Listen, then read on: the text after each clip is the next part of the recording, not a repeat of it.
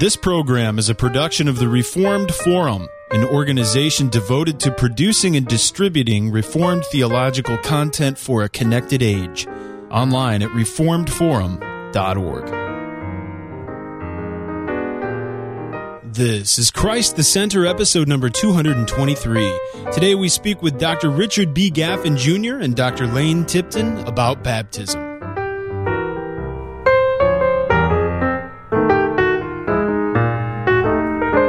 Welcome to Christ the Center, Doctrine for Life, your weekly conversation of Reformed theology. This is episode number 223, and my name is Camden Busey. I'm very excited to be here in studio with a number of people to speak about a very important subject, but let me introduce to you all of our participants today.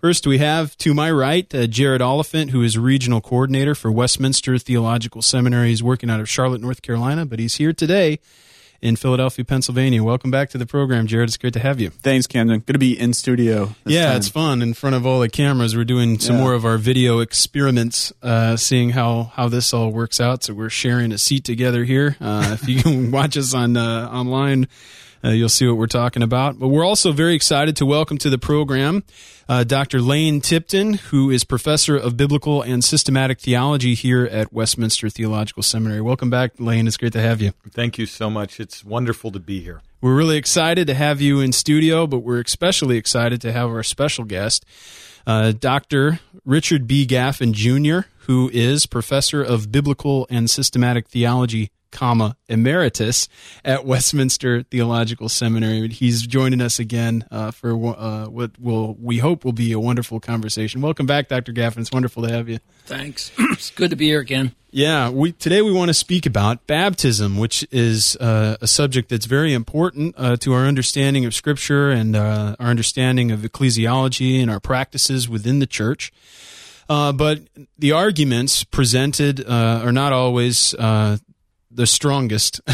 And so today we want to march through an understanding, what we think is a more compelling and convincing understanding of paedobaptism as we analyze various critiques and criticisms from various credo-Baptist or believers' baptism camps. But before we get into that, I do want to mention, of course, that Christ the Center is listener-supported, and we rely on the generous support, both prayerful and financial, of all of our listeners to help us to continue to produce and distribute all of our programs free of charge. And so I would encourage you, if you're able and willing, please visit us online at reformedforum.org/donate. to pledge your support today. We thank you so much for your support of everything we do at Reformed Forum and this program in particular, Christ the Center. Well, gentlemen, Jared helped set this up, and it was his initial idea to have this discussion. Of course, it's always at the forefront whenever we talk about evangelicalism, because there are different strands of it, different historical traditions, and unfortunately, many times when we engage with the issue, or when people engage in the issue, they can sometimes set up straw men, and that's unfortunate. They can set up weak arguments just in order to tear them down. So there are some seemingly compelling credo-Baptist arguments that come from a covenantal position. Because, of course, when we talk baptism, we come down to hermeneutics and our view and understanding of the Bible. And when a paedobaptist hears an argument for believers' baptism that's not coming from a covenantal perspective, it's just falling on deaf ears. It really has no merit whatsoever. But yet there is a version of credo-baptism coming from, historically, from figures like Paul King Jewett and other professing and confessing Baptists of recent vintage that seems to be more in line with the traditional Reformed view of the covenant of grace and more traditional Reformed views of election and whatnot. So we're going to try to dive into that today. Dr. Gaffin, as we get started, one of the main issues in terms of our view of the Bible comes down to an issue of continuity and discontinuity. In your class that you've taught for so many years, ST 101, you speak about that continuity, I believe, in Hebrews 3, with Moses being a servant in the Lord's house, but Christ being, the ruler, basically, of the house, the omega consummator of the house, if we want to talk Kleinian language. But for me, the credo-baptist argument really centers and hinges upon some things that Paul teaches in Romans chapter 4. How do you understand Romans 4 as presenting a more continuity view, saying that the new covenant has much in common with the way that the Lord dealt with Abraham, for instance? Yeah. I appreciate the way that you've focused that question. And if I could take a few moments and address it in terms of a story. Yeah. We're going to do some narrative theology. Please. Adam and Eve were historical. That's an important part. No, actually, this is an incident that happened on campus here at Westminster decades ago now. And it was there was a conference on this issue of credo or paedo-baptism that was put on by, as I recall at that time, a student body. And one of the speakers at that time, a younger pastor, I won't identify him by name because I haven't checked with him, but if I did mention his name, many of viewers would recognize him as a very prominent Reformed Baptist, and I would just say, before I say anything else, someone who I have greatly admired and so appreciated his ministry over the years. But what I wanted to get to in that conference as this pastor made a presentation, he took us to Romans 6. And there he identifies, he pointed out, as Paul does there, what baptism signifies and seals. And as many, I'm sure, will be aware, the gist of what Paul says is that baptism signifies and seals union with Christ in his death and resurrection, or as I think a better way of putting it, it signifies and seals union with the exalted Christ, who is what he now is in all of his saving benefits and efficacy. And the point then that the Reformed Baptist pastor wanted to make is we Baptists, we look at Romans 6 and what it teaches about the high significance of baptism. And we say, how would we let me back up just a second. And he pointed out properly that these benefits that come from union with Christ come through a union that is established by faith. It's faith that bonds us to the exalted Christ, so that what he, the salvation that he has secured for us, for his people, those benefits are received in being united to Christ by faith. So he pointed out this is the significance of baptism, and so how would we dare begin to think of applying that to an infant who is incapable of faith? Well, that was very helpful to me because it helped me focus, I think, an important point in this whole debate about infant baptism. Because it struck me as I listened to him, and I agreed entirely with the way in which he was exegeting Romans 6, but my reaction was, now if Abraham had reasoned the way this pastor was, he would have said, no, Lord, look at what circumcision signifies and seals. How could I begin to apply that to my 8-day-old male offspring? And that you can see a kind of, I've been getting to Romans 4. No, this is wonderful. Because you see, if you back up there, what Paul says in Romans 4. I want everyone to note that Dr. Gaffin's looking up the passage on an iPod Touch. Yeah, well. Quick access to Greek, Hebrew, and English. Right. Yeah. Some of us managed to keep up a little bit. Some of us aging managed to keep up a bit with the technology. But he says there that Well, let me read Romans 4:11 and following. And he, Abraham, received circumcision as a sign, a seal of the righteousness that he had by faith while he was still uncircumcised. So then he is the father of all who believe, but have not been circumcised, in order that righteousness might be credited to them. What I want to just underline now is the way in which Paul identifies circumcision there as a sign, a seal of the righteousness that Abraham had by faith. And the what I've found, it's in fact been fascinating to me. This is not true, I recognize, of everyone who maintains a credo-baptist position, but I've been fascinated over the years the way in which any number of credo-baptists have, in effect, glossed Romans 4:11, and they read it as saying that it was a sign and seal of Abraham's faith, which you see is precisely what it does not say. It says it's a sign and seal of the righteousness which is received by faith, and that righteousness of God which is at the heart of the which is, as many will be aware, the focus of the whole of the main theme in the book of Romans, the righteousness that is the same for Old Covenant believers and New Covenant believers. The only difference being by way of promise or fulfillment. Abraham received the benefits of the salvation that had been secured in Christ, the righteousness of God revealed in the gospel by faith in the promise.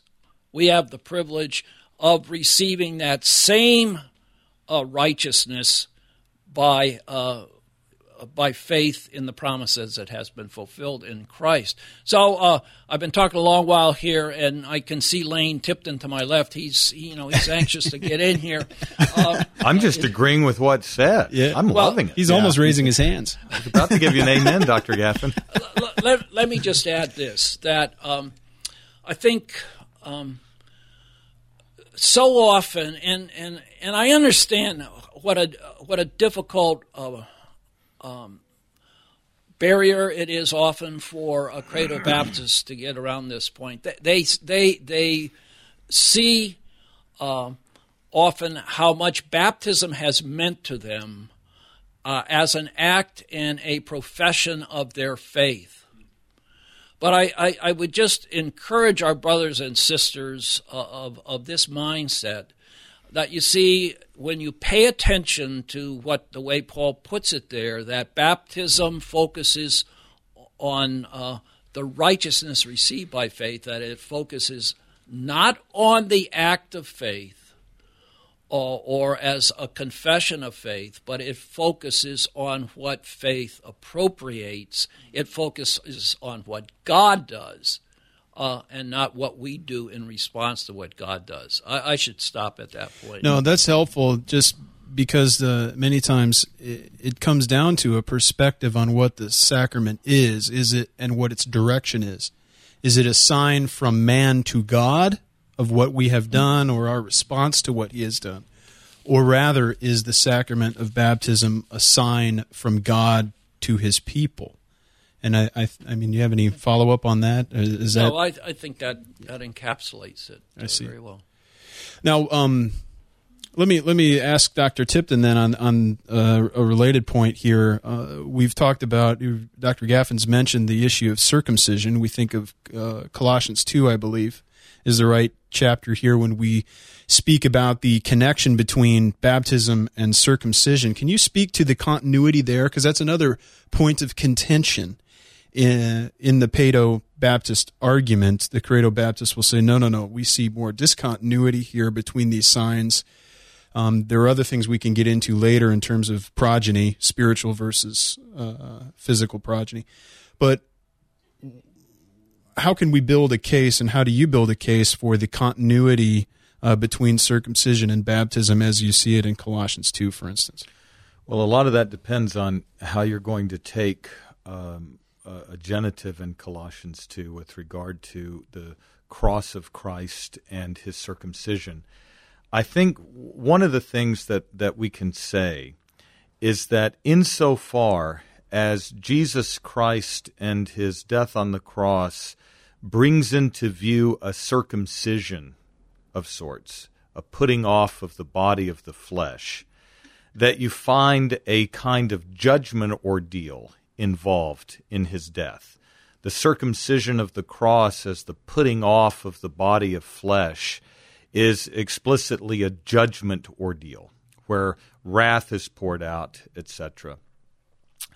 Likewise, when you're thinking about the significance of baptism, and you think 1 Corinthians 10:4, for instance, the baptism ordeal in the Red Sea had sanctions of blessing for Israel and then sanctions of judgment for the Egyptians. Mm-hmm. And the waters of the Red Sea, remember, of course, closed upon them in judgment. The same baptismal waters, so to speak. The same baptismal waters brought these different outcomes to bear. Likewise, when you think of 1 Peter 3:20 and following, the baptism, the event of the flood, mm-hmm. is likened to baptism that now saves, right? But what happened there? Well, you had, for those in the ark, those waters of baptism lifted them up above the judgment that was poured out upon the earth, and then those who were on the earth perished in a trial by judgment, a trial by water ordeal. I think one way to talk about the connection between circumcision and baptism is that they involve a trial by either knife, a trial by water. They involve judgment. And later by fire. And I think in the case of what, when we're thinking about the Colossians 2, the connection between baptism and circumcision, one thing that I think we can say is that both events depict in various ways the death of Christ and his bearing of curse on behalf of his people. And baptism is in one way or another a summons for us to identify with the one who has borne away judgment. And as Dr. Gaffin has already pointed out, and I think very usefully, this is a different way of speaking about a righteousness that comes to us not from ourselves, but is given and received then by faith. And so I think you can look at some of the symbolic significance of the judgment ordeal involved with circumcision, judgment ordeal involved in baptism, and see the way that judgment is borne by Christ, and we therefore meet judgment in him. Now, one response to that point is that why not baptize everyone then? Why don't we just go about, if it has an efficacy, no matter how it's, I mean, as long as it's administered correctly, so to speak, but it has a blessing upon those who are elect, and it has a curse upon those who partake inappropriately, why not just give the sacrament to everyone? Well, the administration of the sacrament is itself a function of a particularizing covenant. And when Abraham is called, for instance, and is given the sign of circumcision, of what is that a sign? It is a sign of the righteousness that he has by faith in the promised Messiah. And so the dual sanctions are a feature that simply represent the full range of the gospel and the indicative imperative relationship for those who have been called by God out of the world and constituted a pilgrim people and have the sign of the covenant placed upon them, discriminating them from the world. And the logic of the dual sanction is simply this, as the Westminster Standards say, you can improve your baptism, you can obey and walk by faith, and that is a demonstration of what? That that what has been signified and sealed in baptism is being appropriated in a life of covenant fidelity, or in the case of someone who has been baptized and who turns away from the Lord, there is, by virtue of that baptism, a responsibility that has not been met, and a curse is upon that person. But circumcision and baptism being a sign and seal of union with Christ, a righteousness that is by faith, and all of the benefits of that union, it's a sign of a particularizing covenant. Yeah, clearly. I'm going to make a point or offer a question directed at you. Can I maybe just absolutely follow, just very please. Quickly to just the way you put the question, I appreciated the way Lane focused and drew our attention to a particularizing covenant, particularly with a view toward Reformed Baptist friends, credo-Baptist friends. The issue, see, we are not trying to administer election. Yes. In baptism, which I think is basically, it raises what comes on the table here, and this, in an adequate discussion of it, is for another time. Is the difficult issue of relating election and covenant. You don't want to pull them apart, but you don't want to identify them fully. You can't equate head for head. Yes, everybody in covenant with God with the elect. And but covenant is the administration of God's electing purposes that He is entrusted to His people, old covenant and new covenant. But I think it's helpful in this whole issue to see that the point about about baptism is not whether or not someone is elect, but whether or not someone is in covenant with God. Yes. Oh, that's so helpful to make that point. And related to that, we have this notion of eschatology, and we're going to get into a little bit later, Jeremiah 31 and Hebrews 6, issues of overrealized versus underrealized eschatology. I'm priming Dr. Tipton for that here. But before we get there, I do want to make a few points and ask for your insights on some issues of redemptive history. You've done phenomenal work and very helpful work. I believe it was back in the 50th anniversary OPC volume, speaking about the pilgrim people and the pilgrimage and the Sabbath day and that journey that the church is on, having arrived, so to speak, at the heavenly Mount Zion, but not yet having fully arrived in consummated glory. So there's an already not yet tension. I want to zone in on the issue of John the Baptist and as particularly the final Old Testament prophet. How are we to understand John's baptism, per se, in relation to the entire sweep of redemptive history? What sort of things are similar and what sort of things are different? And just to provide an additional leading point, I mean, this is an emphasis of yours in the Acts and Paul course you taught when you talk about the baptism by fire, et cetera. How are we? I'm just asking you to open up about John as OT prophet and then the themes of baptism that we find in Luke, Acts.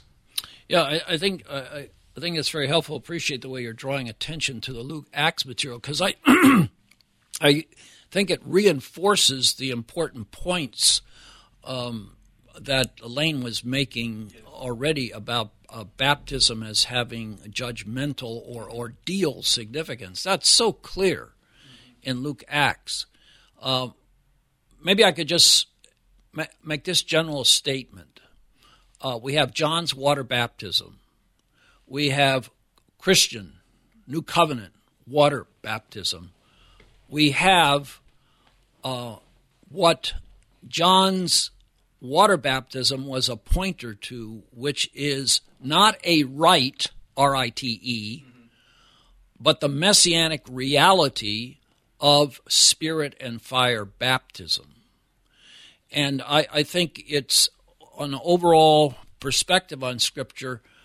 In terms of the distinction between promise and fulfillment, anticipation and realization, John's water baptism sign points forward obviously in Luke 3:16, I'm not the one that I baptize with water. The one who comes after me, who I'm not worthy to untie the sandals of carry his sandals, so to speak. He will baptize. The Messianic one will baptize with Holy Spirit and fire. Christian water baptism looks back on that baptism ordeal that Christ himself passed through. Remember how he puts it in Luke 11:49-50. I have a baptism to be baptized with, and how I am pressured. It's very strong, intense language. How I wish it were already accomplished. And that's obviously referring, Lane has already indicated that from the Pauline material, to what Jesus experienced in his death in which he bore for us the fire aspect of the Messianic ordeal. He took that on himself so that now the great gift that could come to God's people is the Holy Spirit, not in any destroying way, but as a blessing, which is realized on the day of Pentecost. I don't know if I tried to say too many things at one time. No, that's very good. It's very good. And of course, we encourage people to listen to our previous discussions, especially on Pentecost with Dr. Gaffin, because a lot of this material is in there. But of course, the beauty of this is that you can rewind and listen again. So I appreciate that. Jared, do you have any points of discussion or questions at this? Maybe just two things. Yeah. I'd like Dr. Tipton maybe to go on a little further on the Malachi connection that you talk about in the prophecy with both John the Baptist and Christ. And Isaiah too as well. Yeah. One way to think about John the Baptist's ministry and his baptism is in terms of the omega point of the covenant lawsuit against Israel, and that what you find poised against Israel for consistent apostasy against God is judgment. And John's baptism, being a baptism of judgment, is in one way a sign of a movement from an old covenant, earthly, theocratic form of the kingdom to the realized eschatological form of the kingdom in Christ, with its implication of the inclusion of Gentiles. So that John the Baptist is when John baptizes, it's a baptism that expresses this judgment that is coming upon Israel. When the Son is baptized, when Jesus is baptized, what we recognize is that his baptism is bringing in its full eschatological form this judgment motif to bear upon Christ's own person. So that the transition from the old to the new is a transition from judgment to salvation. Judgment adumbrated against Israel in the typological form of a covenant lawsuit that reaches its eschatological zenith in the death of Christ as a baptism. Mm-hmm. A baptism by fire, so that the future eschatological judgment of God that is currently held in abeyance actually provides the context of his messianic baptism of death on a cross. Mm. It's the day of judgment, with a future brought into the present in his substitutionary wrath-bearing sacrifice. Mm-hmm. Yeah, that's excellent. And just to follow up, the other thing that I was thinking was you summarize Paul Jewett's work in class and elsewhere, and I see that as really helpful because, you know, as this is kind of zooming out a little bit, but just noting the evangelical landscape right now and kind of the young, restless Reformed, you see a lot of people cross-denominationally who have a concern for redemptive history, who have a concern for the covenant, and are Calvinists. And I think maybe part of what we want to achieve here is to say, how can we be most consistent with those things that are cross-denominational with the issue of baptism? And I think Jewett helpfully represents kind of what's out there on the credo-baptist side. So wondering if this is maybe backing up a little bit, but, you know, so that we understand kind of the best of the credo argument, maybe summarizing a little bit of what he's getting at and how that relates to current studies. Well, sure. He would take what I think Jewett would take what Dr. Gaffin and I have said, and he would say, look, the meaning of circumcision is to be put in the context of the movement in redemptive history. This is infant baptism and the covenant of grace, Jewett. And he would say that the movement in redemptive history is what paedo-baptists deny. We're static, Parmenidean, something like that. We have no sense of movement in the dynamism of redemptive history. And what he suggests is this, that the significance of circumcision is twofold, that circumcision implies or involves entrance into an earthly, national, visible covenant, the old covenant. And insofar as it involves entrance into that earthly theocratic realm, it involves all of these external, social, political, temporal blessings, blessings in the land, blessings of long life, and so on. He says also, and you are in that arrangement simply by birth. Hence, the sign is to be applied to those who by birth enter into that covenantal arrangement and have a right to all of the land privileges and so on. Ethnic Israel. Ethnic Israel. It's a sign of ethnicity and incorporation into the visible theocracy and all of its earthly benefits, all of its visible, tangible benefits. He says, however, also, in addition to that, circumcision is symbolic of faith. And Dr. Gaffin is right that this is a trend even in Jewett to talk about circumcision not as a sign of something that God does in terms of reckoning faith, but a sign of faith itself. And by faith, you can receive intangible spiritual benefits. So by faith, in terms of circumcision, you can receive the secret, invisible spiritual blessings that are set over against the public, open, observable, visible, tangible benefits. Circumcision has that twofold significance. Jewett would say when you move from the old into the new, that circumcision corresponds to baptism only with reference to the invisible spiritual benefits that are given to Old and New Covenant saints alike, and that what falls off entirely are outward, visible, physical benefits in terms of the New Covenant. And there's a very strong kind of bifurcation between physical and spiritual, outward and inward. And he says the continuity is on the inward only, not at all on outward.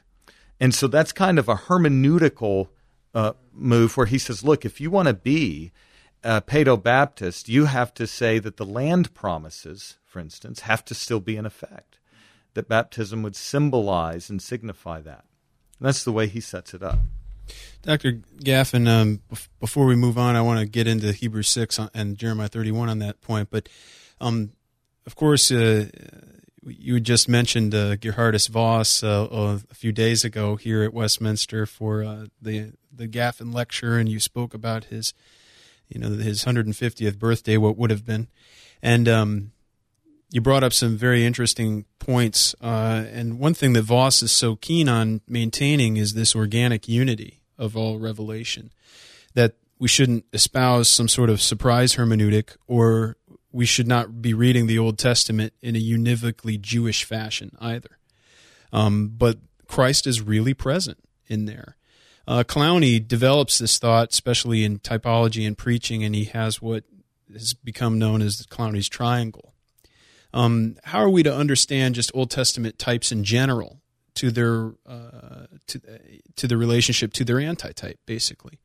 Because what I find in the credo-baptist argument coming from Reformed folk often is that the Old Testament sign related to a reality, but basically it needs to be transposed to a New Testament sign before it can relate, so to speak, to the New Testament fullness, which, so put it this way, if we draw a triangle, the Old Testament point would be on one end, there's no hypotenuse. For many credo-baptists, there cannot be an organic relationship of an Old Testament sign to the New Testament spiritual reality. It has to transpose itself first through Christ before it can go up. How are we supposed to understand types and their relationship, and their substantial relationship to what they signify? Yeah, I hear your question. At least as I want to respond to it, sort of to link in on what Lane was also just saying. But more generally, I would say this is where you mentioned Voss. Yeah. Always important to bring him into any discussion. I think as his work shows, where does he develop his answer to just the question that you're asking? Well, it's in his volume on the teaching of the book of Hebrews. Oh, yes. And see, I think it is, that's not by accident. Not that you couldn't address other materials, as have already come out in our discussion, but it seems like the writer of Hebrews is particularly intent on establishing both the continuity and the discontinuity between old and new, and he does that in terms of typology that is focused primarily on the priestly identity of Christ. If you make a distinction, prophet, priest, and king, it's without in any way pulling those. It's a 1 3-fold office, as we it's a Hodge Berkauer type way to do it. Mm-hmm. He does focus on the priestly and particularly on the heavenly high priestly ministry of Christ, his present priestly intercession, and that focus carries broader principles which are can be captured in terms of the distinction between shadow and fulfillment or reality, and in a way, the shadow is nothing of itself, and yet it is given its shadowy efficacy in view of the reality that the shadow that's cast forward to who Christ is. So that in a way, on the continuity discontinuity question, the writer of Hebrews is saying, it can appear he's saying two quite contrary things, but I think they come together in this shadow reality typology. On the one hand, he's saying, because the shadow in and of itself is nothing, it's an all or nothing difference between old and new. There's no Christ in the sense of having actually arrived in history and accomplish the redemption that he did once for all.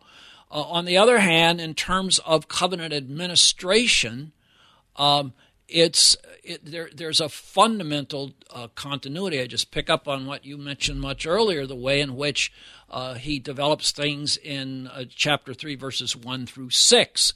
God has one house-building, covenant-constructing project at work in redemptive history, and in that one house, Moses, verse 5, standing for the whole Old Covenant order, Moses is a servant of the things that would be spoken, which are those things that have been declared in word and deed in the person and work of Christ. Yeah. There's only one house. There's only one olive tree, Romans 11. We don't find God with multiple projects going on, but different administrations. And one thing that I think is very helpful in the confession, it speaks about the grace that is administered to these Old Testament saints. Really, what they're receiving are the same spiritual benefits, the same grace, the same substantial grace coming from the same work of Christ. They're just receiving it in anticipation of the work he would come to do. But it's not as though circumcision administered a different Savior or a different Messiah or a different Christ or a different person or work. But yet it's the same substantial grace, but yet administered differently in anticipation. I think for me that's a very compelling argument for continuity, and a very compelling argument already that fits in with the treatment of Colossians 2 we've seen. Would an overstatement be that the continuity is in the application and the discontinuity would be in the accomplishment or the, I guess, administration, which you've already said? That's very helpful. I take it that this a number of viewers, listeners would be aware of the distinction between Historia Salutis and Ordo Salutis. We hope so by now. Yeah, we're trying, yeah. And see, I think that's, Jared, that's what I heard you raise. Yeah. See, I think it's very important to focus things this way. In terms of Ordo Salutis, or in other terms, the ongoing application of redemption, there's a fundamental continuity. It's true that continuity gets heightened because our privilege is not the privilege of Abraham, David, or any other Old Covenant believer. We now have our redemption applied by union with the Christ who is now, in fact, exalted. That wasn't true for Abraham, Old Covenant believers. But on the other hand, there is that fundamental continuity. How does Paulus make the case for justification by faith? He doesn't, well, he could and does it in point to himself, but in his magisterial argument in Romans 4, it's by pointing to Abraham and David. Entrance of the law makes no difference. It's all one. It's an essentially identical application, but at the order of Historia Salutis, or once for all accomplishment, there is the radical discontinuity. Yeah, that's so helpful. But I mean, I went on and on there, just the way Jared put it. I think it encapsulates it very well. I'm just repeating what you've said in the past. So. I credit back to you, Dr. Gaffin. Yeah. Now, on that point of Romans 4, several years ago, when I was struggling through these issues, trying to come to my own conclusions and my own convictions, I was raised in a Reformed environment, but yet in college and just after college, I was attending a Calvinistic Baptist type church. Wouldn't let me be a member because I wasn't baptized again, and I refused to, and unless I was convinced. So I worked through a lot of these issues, and there's some serious arguments to deal with. And I remember coming back to Romans 4:11. It seemed like such a linchpin to me. It was that. That's where it's at, the continuity, which argues for the credo-baptism. But yet, John Piper responds to that argument, saying that, well, look at Jeremiah 31. He says, the new covenant is not like the old. How are we to understand what Jeremiah is saying in light of covenantal membership and eschatology? I'll give that one to Dr. Tipton. I thought you were going to give it to the man with the good answers. One way to think about it is this, that when I've found this to be the case fairly consistently, and I want to say very consistently when I read Credo Baptists, that they read Jeremiah 31 through 34 as anticipating a time in which there will not be a meaningful distinction between election, regeneration, and covenant membership. Oh, right. Of course. So that what Jeremiah envisions is the realization, on the Credo Baptist read, is a realization in history where distinctions or disjunctions among the categories of covenant, election, and regeneration do not exist. Everyone will know the Lord. They will all be taught by the Lord. And therefore, this distinction that you have between a Jacob and an Esau, or where covenant is broader than election, or covenant is a wider concept or reality than regeneration, that's going to pass away. Now, one of the concerns that I have with that is when that very text is referenced in Hebrews 8:7 and following, and you have a unit basically from 8:7 to the end of chapter 10, What the author of Hebrews does with that very text is exhort the church about the real danger of apostasy, of being sanctified by the blood of Christ, Hebrews 10:26 and following, and treading him underfoot and expecting nothing but a fearful expectation of judgment by which God will destroy the adversary. In other words, the author of Hebrews, when he sees that text being realized, he does not engage in the conflation move of making election, regeneration, and covenant coextensive, mutually exhaustive realities. Instead, he exhorts and he brings the, if we could put it this way, the hortatory force of the subjunctive, the concern to exhort, is heightened now. So not simply hypothetical. It's real. It's real. And it's heightened now, given realized eschatology. And so what I think happens with the Reformed Baptist reading of Jeremiah 31:31 through 34 in its Old Testament context is they read it and they mistake its fulfillment in the New Covenant. They read it in Jeremiah 31:31 through 34 and expect in the already that there will be no distinction now between covenant, election, and regeneration. That's true only in the future realized form new heavens, new earth. Of a new heavens and new earth. But until Christ returns, there is a real threat that those who are in the covenant, in the words of John, might be of us but go out from us, demonstrating they were never really with us in the beginning. So that the bottom line is I think that kind of argument from the Reformed Baptist or credo-baptist camp, it reads Jeremiah 31 with an over-realized eschatology that cannot do justice to the exhortations and the reality of apostasy present in Hebrews 6, Hebrews 8 through 10, and climaxing there in 10:26 through 31. I think that's an excellent point. We're not saying that we want to disagree with that read of Jeremiah 31 per se. It's just not fully realized yet, though it will be. We can't entirely identify election and covenantal membership in this age of an overlap, meaning there's an already not yet. When Christ returns, there's no non-regenerate members, walking around heavenly Mount Zion. Let me try to put it this way. Only in eternity past, in the Pactum Salutis, and in the post-consummation phase of Christ's kingdom, do covenant, election, and regeneration, as it were, perfectly overlap. Yeah. Now, of course, regeneration from the decree standpoint as a future certain reality, but in between, any time you deal with history from fall until Christ's second coming, there is always a broad circle of covenant and a narrower circle of election, regeneration, and existential union with Christ by faith. Mm-hmm. And to put a point on it, just again, to put it another way, then we could say, to a credo Baptist, how can you account for Hebrews 6?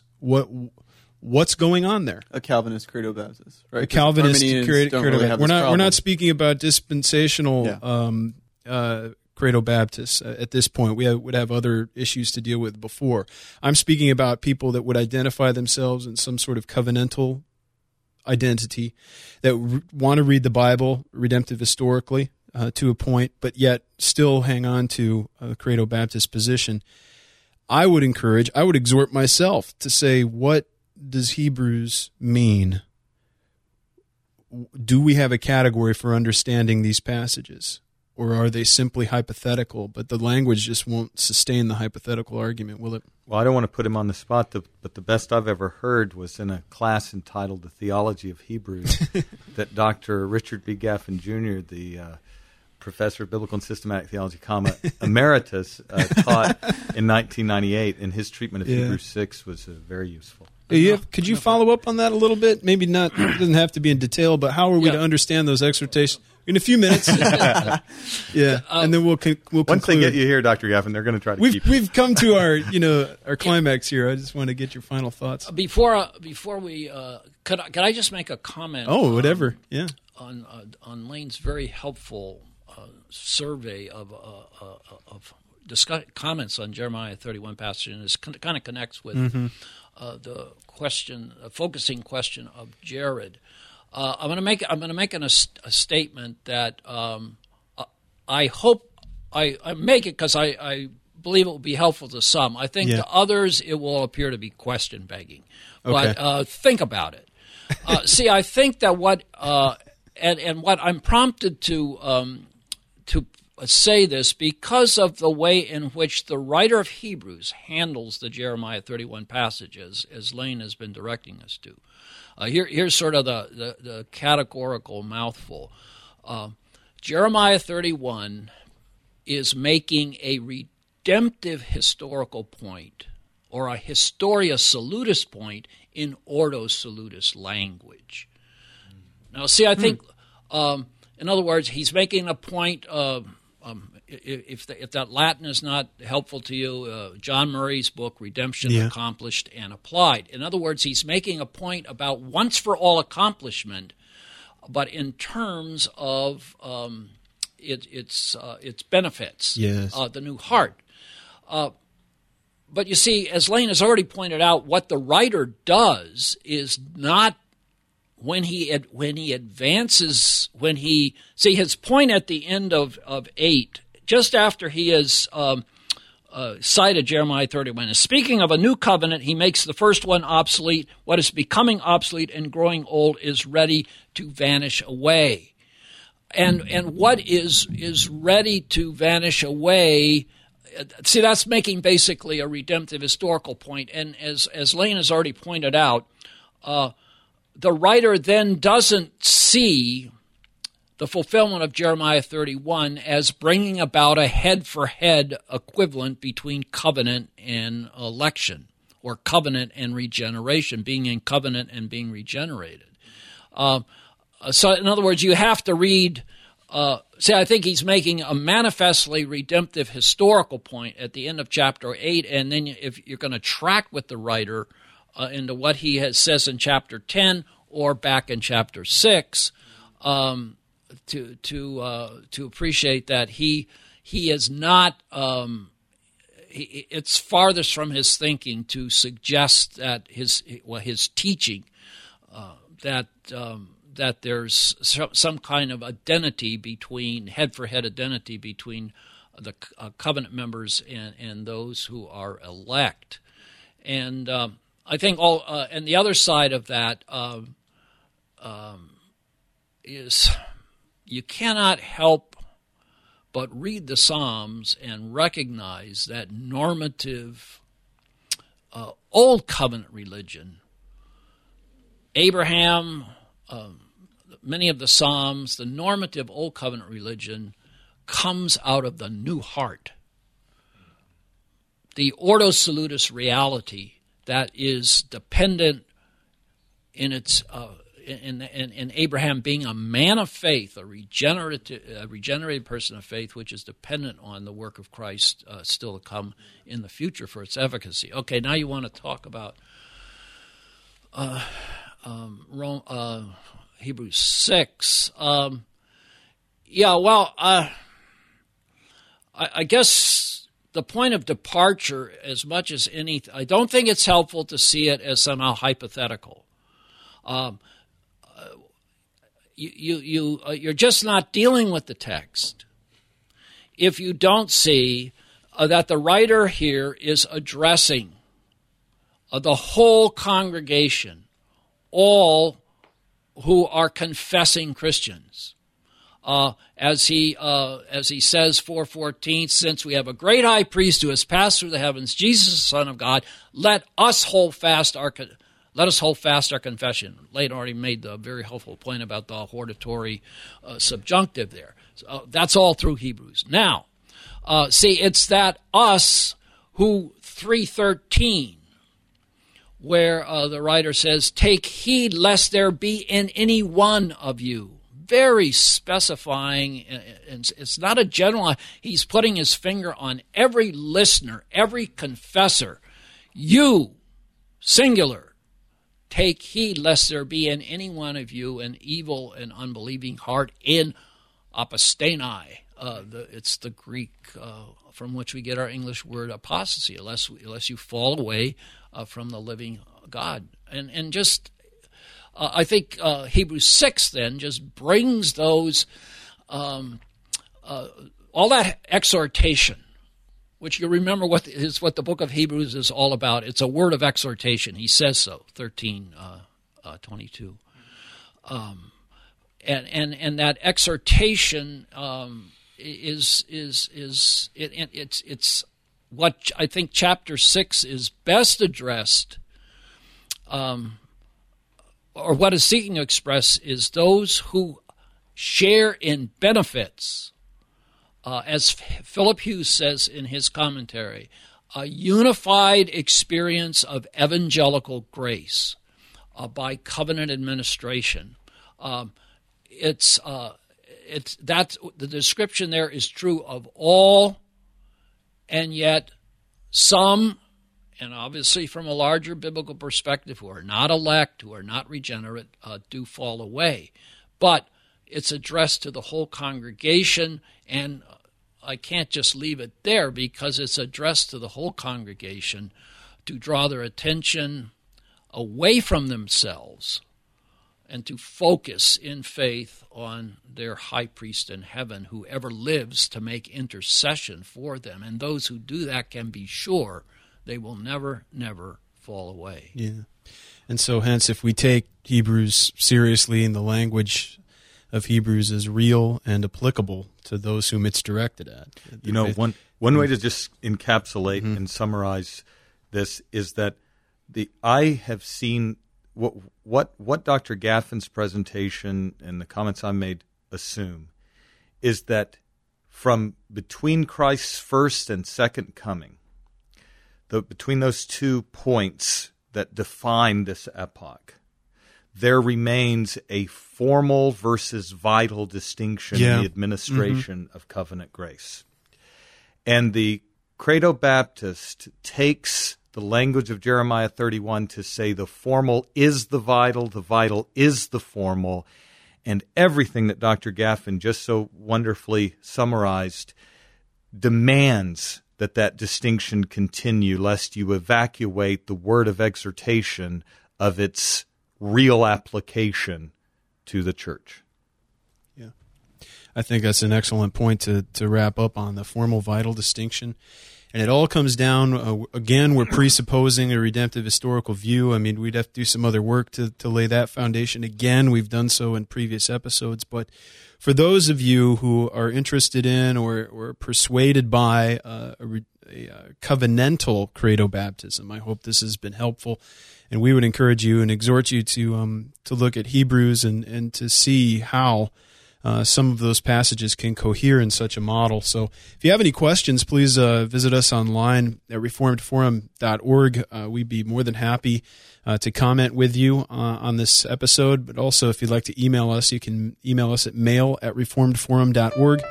And we always enjoy hearing your comments and questions, so we appreciate them. Also, we should mention Westminster Theological Seminary, wts.edu, and you can get a hold of Jared through some of those routes if you'd like. But we always appreciate the wonderful help and support we've received from them, offering us a space to record and making discussions like this very possible. So again, visit us online, and we want to thank everybody for listening, and we hope you join us again next time on Christ the Center.